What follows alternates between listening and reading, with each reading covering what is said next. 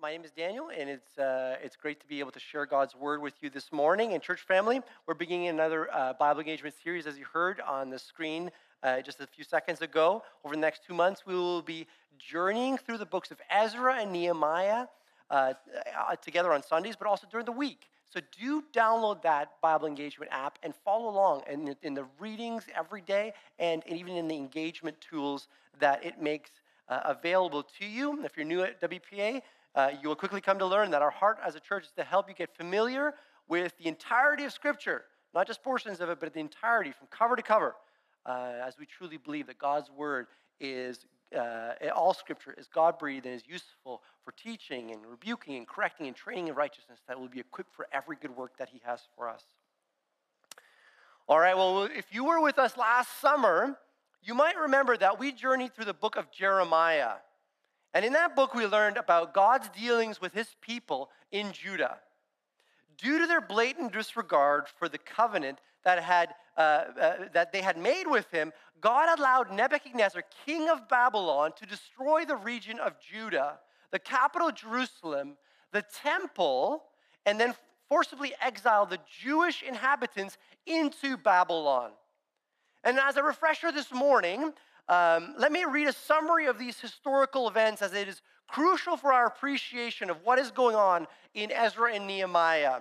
And for that, let me turn our attention to Second Chronicles 36, which in my Bible is just one page over from the book of Ezra. So I'm going to read it um, eh, before we get into our main text this morning. So here it goes. Second Chronicles 36, 14 to 21 says this all the leaders of the priests and the people became more and more unfaithful. They followed all the pagan practices of the surrounding nations, desecrating the temple of the Lord that had been consecrated in Jerusalem. The Lord, the God of their ancestors, repeatedly sent prophets to warn them, for he had compassion on his people and his temple. But the people mocked these messengers of God and despised their words. They scoffed at the prophets until the Lord's anger could no longer be restrained and nothing could be done. So the Lord brought the king of Babylon against them. The Babylonians killed Judah's young men, even chasing after them into the temple. They had no pity on the people, killing both young men and young women, or the old and the infirm. God handed all of them over to Nebuchadnezzar. The king took home to Babylon all the articles, large and small, used in the temple of God, and the treasures from both the Lord's temple and from the palace of the king and his, and his officials. Then his army burned the temple of God, tore down the walls of Jerusalem, burned all the palaces, and completely destroyed everything of value. The few who survived were taken as exiles to Babylon, and they became servants to the king and his sons until the kingdom of Persia came to power. So the message of the Lord, spoken through Jeremiah, was fulfilled. The land finally enjoyed its Sabbath rest, lying desolate until the 70 years were fulfilled just as the prophet had said. Now, this passage describes an incredible turn of events for the people of Judah. The Bible doesn't give us much insight into what it was like in exile, but no doubt there was a, great sense of loss. And not only physically, in the destructions of their cities and homes, and quite significantly, the temple, but a loss in their identity and culture as a people. Now, I don't know what it is like to be forcibly displaced from a country, but I've had conversations with a number of refugees and have heard their stories. One man I talked to recently from a very unstable and dangerous part of the world told me that he is happy to be in Canada, but he would have preferred to have stayed in his country with his extended family and neighbors and culture, but it just was not safe to do so.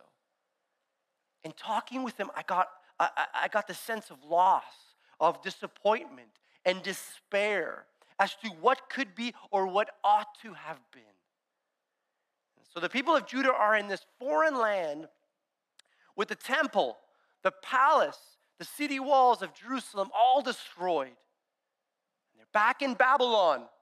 Uh, in fact, Mesopotamia, if you know the story of Abraham, the place which Abraham had left, and the land flowing with milk and honey that was given to them in the Exodus had become this pitiful, depopulated, and desolate wasteland. And it is into this backdrop, friends, that the books of Ezra and Nehemiah pick up the story about two generations later from those devastating events. And we'll see that God had not given up on his people, nor had he altered his purposes for them. All right, let's now turn our attention to this morning's text. Would you stand with me as we corporately read from Ezra chapter 1, verses 1 to 11? That's Ezra chapter 1, verses 1 to 11. Ready? Let's read. In the first year of Cyrus, king of Persia, in order to fulfill the word of the Lord spoken by Jeremiah, the Lord moved the heart of Cyrus, king of Persia, to make a proclamation throughout his realm and also to put it into writing. This is what Cyrus, king of Persia, says The Lord, the God of heaven, has given me all the kingdoms of the earth, and he has appointed me to build a temple for him at Jerusalem in Judah. Any of his people among you may go up to Jerusalem in Judah and build the temple of the Lord, the God of Israel, the God who is in Jerusalem, and may their God be with them. And in any locality where survivors may now be living, the people are to provide them with silver and gold, with goods and livestock, and with freewill offerings for the temple of God in Jerusalem. Then the family heads of Judah and Benjamin, and the priests and the Levites, everyone whose heart God had moved, prepared to go up and build the house of the Lord in Jerusalem. All their neighbors assisted them with articles of silver and gold, with goods and livestock, and with valuable gifts, in addition to all the freewill offerings. Moreover, King Cyrus brought out all the articles belonging to the temple of the Lord, which Nebuchadnezzar had carried away from Jerusalem and had placed them in the temple of his God. Cyrus, king of Persia, had them brought by Mithredath, the treasurer, who counted them out to Sheshbazzar, the prince of Judah. This is the inventory gold dishes, 30, silver dishes, 1,000, silver pans, 29, gold bowls, 30, matching silver bowls, 410, other articles, 1,000. In all, there were 5,400 articles of gold and of silver. Sheshbazzar brought all these along with the exiles when they came up from Babylon to Jerusalem. Let's pray. Father, thank you so much for your word. And this word um, is living and active, and you want to speak to us today. So I pray, God, whatever you have providentially orchestrated this morning to speak to your people, I pray that that would take place and your spirit would move. I thank you, Lord, for strengthening me to do my very best to communicate. In Jesus' name, amen. You can have a seat. Thank you. So, friends, the passage we just read tells of a great moment in the history of the people of God. See, while they were in Babylon, a new empire arose, the Persian Empire. Under King Cyrus, defeated the Babylonians and replaced them in 539 BC. And under his leadership, one of the first actions he took was to send home the captive peoples who had been brought as exiles into Babylon. And this is what Ezra is referring to, which are the events in 538 BC when a group of Judean exiles came back home to rebuild the temple. Now, I should mention that what Ezra is writing about here takes place a whole lifetime before he's even there. Chapter 1 to 6 of Ezra is a historical survey informing us of the pioneers who returned to Jerusalem about 80 years before Ezra himself. And although the whole book bears his name, Ezra does not appear in the story until chapter 7. But he begins his book by including these details because they are very significant since they reveal the fulfillment of God's word. And let's turn to that the, the fulfillment of God's word. In verse 1, it said, In order to fulfill the word of the Lord spoken by Jeremiah. The reversal of the exile was not a random set of fortune or good luck that the Israelites experienced. Ezra, being well versed in the scriptures, explains what is happening through a biblical lens. God had shared his plans years ago through his prophets, and it is to those messages that Ezra points the people to. Verse 1 of our passage highlighted the prophet Jeremiah and the word of the Lord he had to share. Sure enough, Jeremiah 25, verses 1 to 14, speaks of the nation serving the king of, uh, of Babylon for 70 years. And then in Jeremiah 29, verses 10 to 11, the Lord says, When 70 years are completed for Babylon, I will come to you and fulfill my good promise to bring you back to this place. For I know the plans I have for you, declares the Lord plans to prosper you and not to harm you, plans, plans to give you hope and a future. Many of you know that passage. This is the context of all that. See, way back then, even in judgment, God had given his word to Judah that the exile would be over in 70 years and there would be, uh, would be a future and a hope for them, even in despair. And God made good on his word, friends. In fact, he did even better. The fall of Jerusalem took place in 587 uh, BC, which was the main and largest deportation. But there was an earlier one in 597 BC, and then a token one that went up far as back as 605, where Daniel and his friends were taken from Judah into Babylon. And even the longest of these spends uh, falls short of the allotted 70 years. And so it's amazing to see that even in judgment, when the people deserved every bit of it for the sins they had committed, God reveals his mercy. And I don't know how many of us are in this room this morning that can testify to that kind of mercy. You know, we lived our lives in a selfish and self indulgent manner. And then we experienced the relational fallouts that it caused the broken dreams, the physical consequences, and the guilt and the shame. You know, we recognized that we deserved every bit of it. And time and time again, we were warned of the consequences. Others tried to tell us of the harm, but we ignored them and thought it would not happen to us. I've got this figured out, we said to ourselves. But then we found ourselves in a place of pain and brokenness, lost and without hope. But when we took the step of faith and turned to the Lord, we came to learn that the Lord is compassionate and gracious, slow to anger, abounding in love. He will not always accuse, nor will he harbor his anger forever. He does not treat us as our sins deserve or repay us according to our iniquities.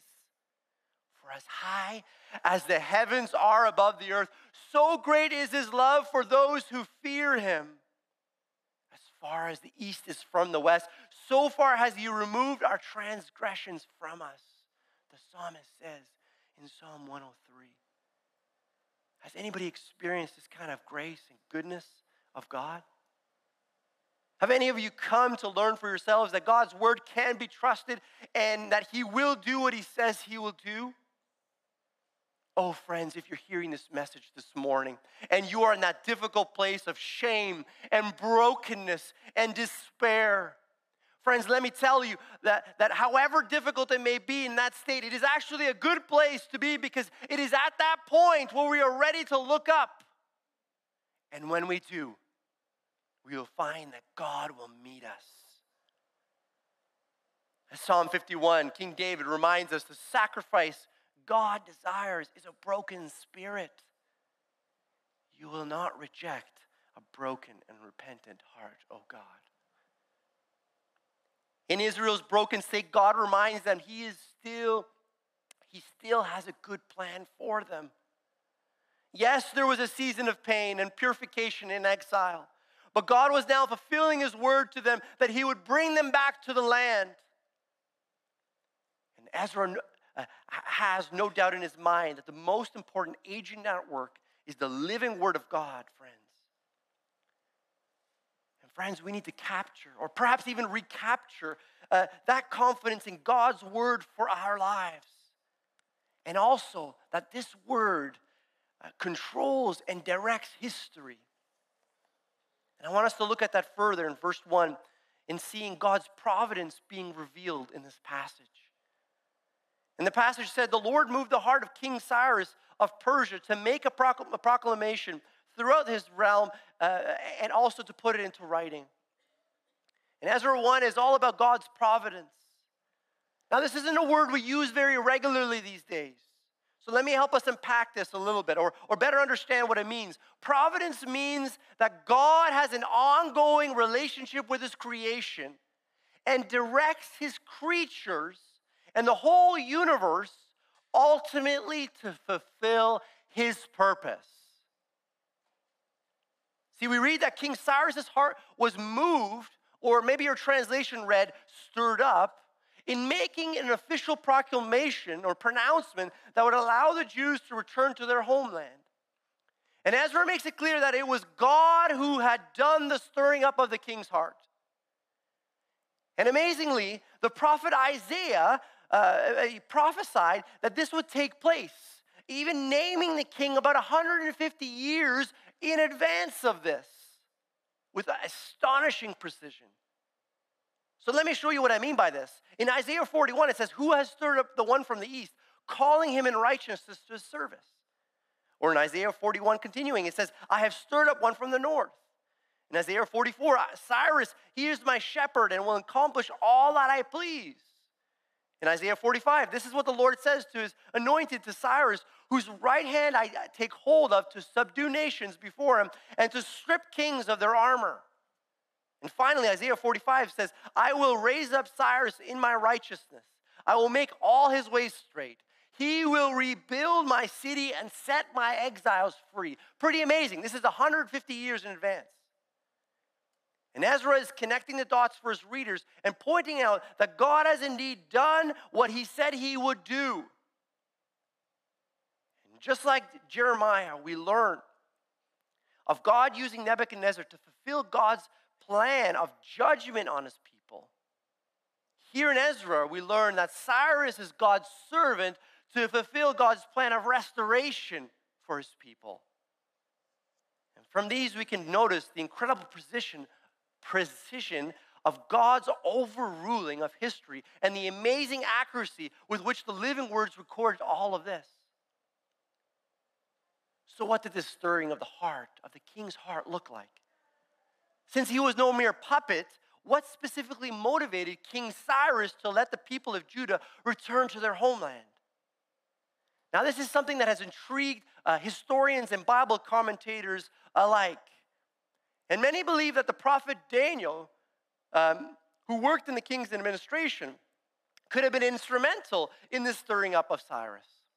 He could have shown the king the prophecies of Jeremiah 25 uh, or Jeremiah 29, which refer to the punishment of Babylon and the end of Israel's exile. And if he showed Cyrus those prophecies, then he would have also brought to his attention Isaiah chapter 44, which mentions Cyrus by name about 150 years before he's born. They believe that this led Cyrus to become a believer in Yahweh, and as a result, was acting out of a special interest in Judah in letting them go back to their homeland. Now, could this have been the case? Yes, of course. But there's another piece of information to consider. In 1879, archaeologists discovered a clay cylinder in the temple of the moon goddess at Ur, which King Cyrus repaired. This artifact is commonly referred to as the Cyrus cylinder. And on it are writings documenting the policy of allowing people to return to their homelands.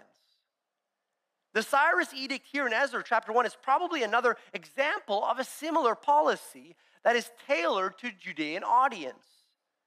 This has led many more uh, modern commentators to believe that it was likely a political move more than a spiritually motivated decision.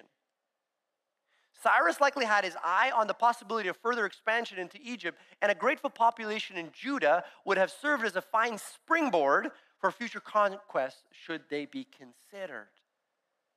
But whatever motivated the king to enact the edict, the Lord was working things out according to his purposes.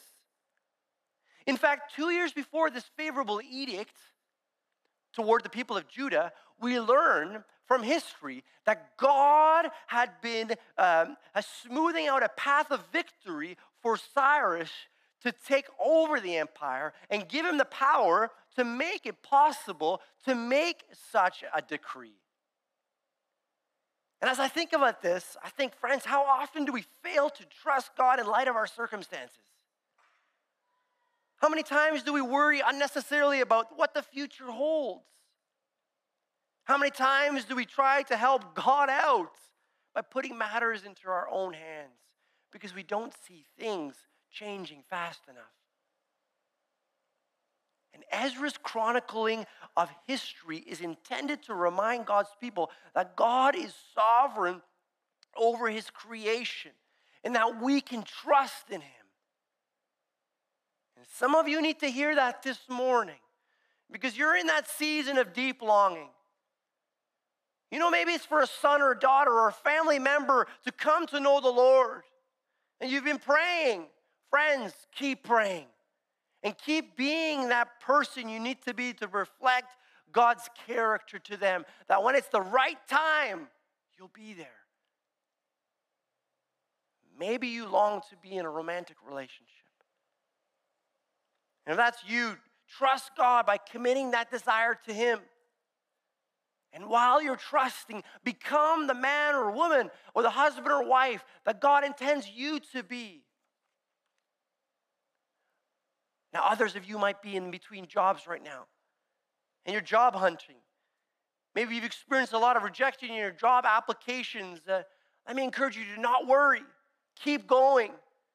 Keep, keep applying to places because it's not just a job that you want, but the workplace that God wants for you to shape you and form you into the person He wants you to be while being His agent in the environment He needs you to be in. And it's always interesting that this was in my notes this morning. As somebody coming up to me after first service, and he's like, "Pastor Daniel, I need to tell you a story. Remember that last time I'm looking for a job, and you and we prayed together. This is what he says: 73 applications, and then he gets this call from the right one, and he went into the story of why it's the right one. Friends, we need to do our part, but we need to trust God to do His part. And maybe you've been looking, maybe there's a desire in your heart, maybe it's a home that you are looking for, and just things aren't coming together in the right timing. You've missed out on some seemingly good options due to you know a bid not going, uh, a bid not going through or accepted, or a lease somebody beating you to that. Friends, it's not just any home you want; it's the one God has for you and your family to reflect Him in your neighborhood and to bring Him glory. Commit your way to the Lord and trust in Him to guide your steps. Friends, I'm so amazed at how God orchestrates things in our lives when we commit our way to Him and trust in His timing. Now, I know this isn't always a dramatic thing that we see. Uh, we don't always have these dramatic encounters with God's providence, but they certainly help to build our faith and try and, and, and, and, and to know that He is with us and He's near and He knows what we're going through. You know, when Crystal and I were moving to Waterloo, we had our eyes on, on, on, a number of homes. We had prayed about a, uh, our price point and committed our next steps to the Lord. And we went through the emotional process of visiting a number of homes and envisioning ourselves in them. We submitted offers one after another and experienced the emotional letdowns after being told our bid was rejected. The one that hurt the most, we missed out by $1,200. And we went through the range of emotions and, and thoughts in our mind. Should we just settle for something different? Should we overextend our budget? Maybe what we sensed from the Lord was wishful thinking. And all of these sorts of thoughts permeated our minds. We just wanted to speed up the process and see things materialize. But in the end, we stuck with what we knew was true that God was for us. And we can trust in Him even when we couldn't see how the process would unfold. And a few weeks went by after our, our last failed offer attempt. And I got a random call from someone in our church about a meeting him uh, about meeting him at this at this at this property that had nothing to do with the home purchase by the way it's totally unrelated to home buying. Well, it turns out I was at the right place at the right time to meet the owners and spark a conversation regarding the sale of their home. A home that was not even on the market and it wasn't going to be for another year. We agreed to a price point that was well within the budget that Crystal and I had sensed was right from the get go. Furthermore, we met some wonderful people in the process, and we still keep in touch regarding the house today. And at the end of the experience, and looking back at it after all these years, we were so thankful with that we didn't force the process or try to make things happen in our own timing in the way we wanted. Because God had more than, a more than a transaction in mind for us. It was an encounter. It was a testimony that, and it was, it was his, his, his, his divine providence that he wanted to reveal in our lives. And sometimes we want things so bad that we rush the process and miss out on what God is trying to do in our lives. And we need to remember that God's plan and purposes are best and that we should align ourselves with those instead of worrying or putting matters into our own hands. And this is the encouragement eh, that is in line with New Testament and Jesus' words in Matthew 6. You remember this? This is what he says in Matthew 6. Therefore, I tell you, don't worry about your life, what you'll eat or drink, or about your body, what you will wear. Is not life more than food, and the body more than, uh, more than clothes? Look at the birds of the air. They don't sow or reap or store away in barns, and yet your heavenly Father feeds them. Are you not worth much more than they? Can any of you, by worrying, add a single hour to your life? And why do you worry about clothes? See how the flowers of the field grow. They don't labor or spin, yet I tell you that not even Solomon, in all of his splendor, was dressed like one of these. If that is how God clothes the grass of the field, which is here today and tomorrow is thrown into the fire, will he not much more clothe you? Oh, you little faith. Do not worry, saying, What shall we eat, or what shall we drink, or what shall we wear? For the pagans are after, run after all these things, and your heavenly Father knows that you need them. See, God knows what we need, and He works in mysterious ways. And when we trust in Him, friends, we can see His favor in our lives. And this is certainly what happened and what transpired for the people of Judah. And so let's see that favor as it's shown in verse 4 and 6. And it said this And in any locality where survivors may now be living, the people are to provide them with silver and gold, with goods and livestock, and with freewill offerings for the temple of God in Jerusalem. All their neighbors assisted them with articles of silver and gold, with goods and livestock, and with valuable gifts in addition to the freewill offerings. Now, friends, this is a fascinating turn of events.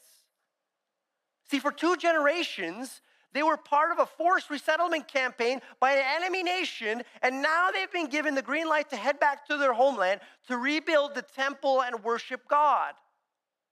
But it's amazing that they are not just given the opportunity to go back, but the king showers them with resources to accomplish the task of rebuilding the temple.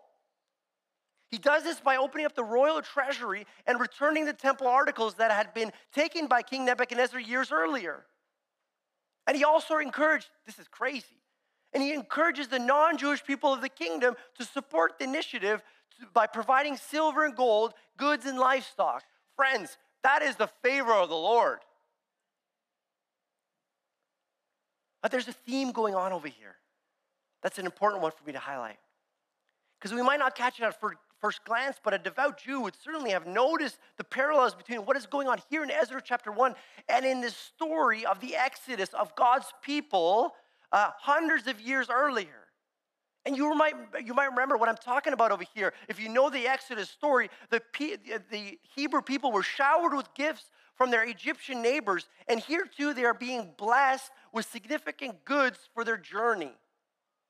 But what was the purpose of their journey? Do you remember? In Exodus, it was to worship the Lord, and here in Ezra, it is to worship Him in rebuilding the temple. That's really important in regards to the favor of the Lord. Because you might ask yourself, why is it so important for the temple to be rebuilt? And why does Ezra put so much emphasis on the rebuilding of the temple, as we will see throughout the books as we read it? And it's because of his concern for the abiding presence of God amongst his people. Ezra understood that since the beginning, God has desired to have fellowship with the people he has created. See, God walked among them in the garden, but then the fall created a barrier between a holy God and a sinful people. And after the Exodus, God instructed that a tabernacle was to be made where he would live among his people. The tabernacle and the temple were not just places for holding worship services, but rather the setting for God to make his presence known in an unmistakable way. And while the temple served an important function, at the heart of what we read in the Bible is that God is not confined to the temple, but is both up there and down here. See, King Solomon understood this as he's dedicating the temple in 1 Kings uh, chapter 8. He says, But will God really dwell on earth? Question mark. The heavens, even the highest heaven, cannot contain you. How much less this temple I have built? So while the temple did not contain God, it reflected God and was a place for people to meet with Him. This was super important.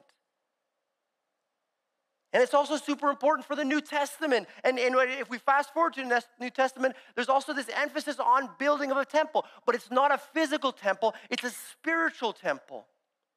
Paul writes, he says, In him, referring to Jesus, the whole building is joined together and rises to become a holy temple in the Lord. And similarly, Peter says this He says, You also, like living stones, are being built into a spiritual house to be a holy priesthood that you might declare the praises of him who called you out of darkness into his wonderful light. See, God is doing the building by his Spirit. And we as believers, we as the body of believers, are the spiritual temple that both Paul and Peter are referring to. And as we surrender our lives and ourselves to God and prioritize Him with our worship and, and worshipful lives lived out seven days a week, God is putting the pieces together in building the temple here on earth. And God's desire is that each one of us will be a part of what He wants to do, both collectively and individually. And God wants to make himself known in the Waterloo region, friends. And it's not going to be through a physical building as much as it is going to be through his spiritual people, the building that he's creating in us as, as spiritual stones, going out and doing normal day in and day out things. See, we bring the temple, which remember is God's presence. remember, remember through the fall, God, uh, that there's a separation between God and man, and God longs to have fellowship with his creation.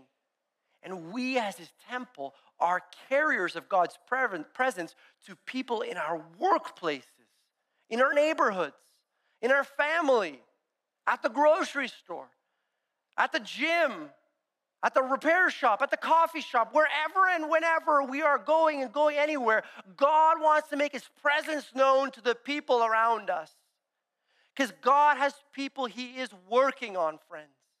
And we get to be the people that deliver his presence to them in their moment of need. The important point that both the Old Testament and New Testament is making is that God wants to be with us and he wants to make himself known. But, friends, let me ask ourselves, let me ask us, are these really our priorities?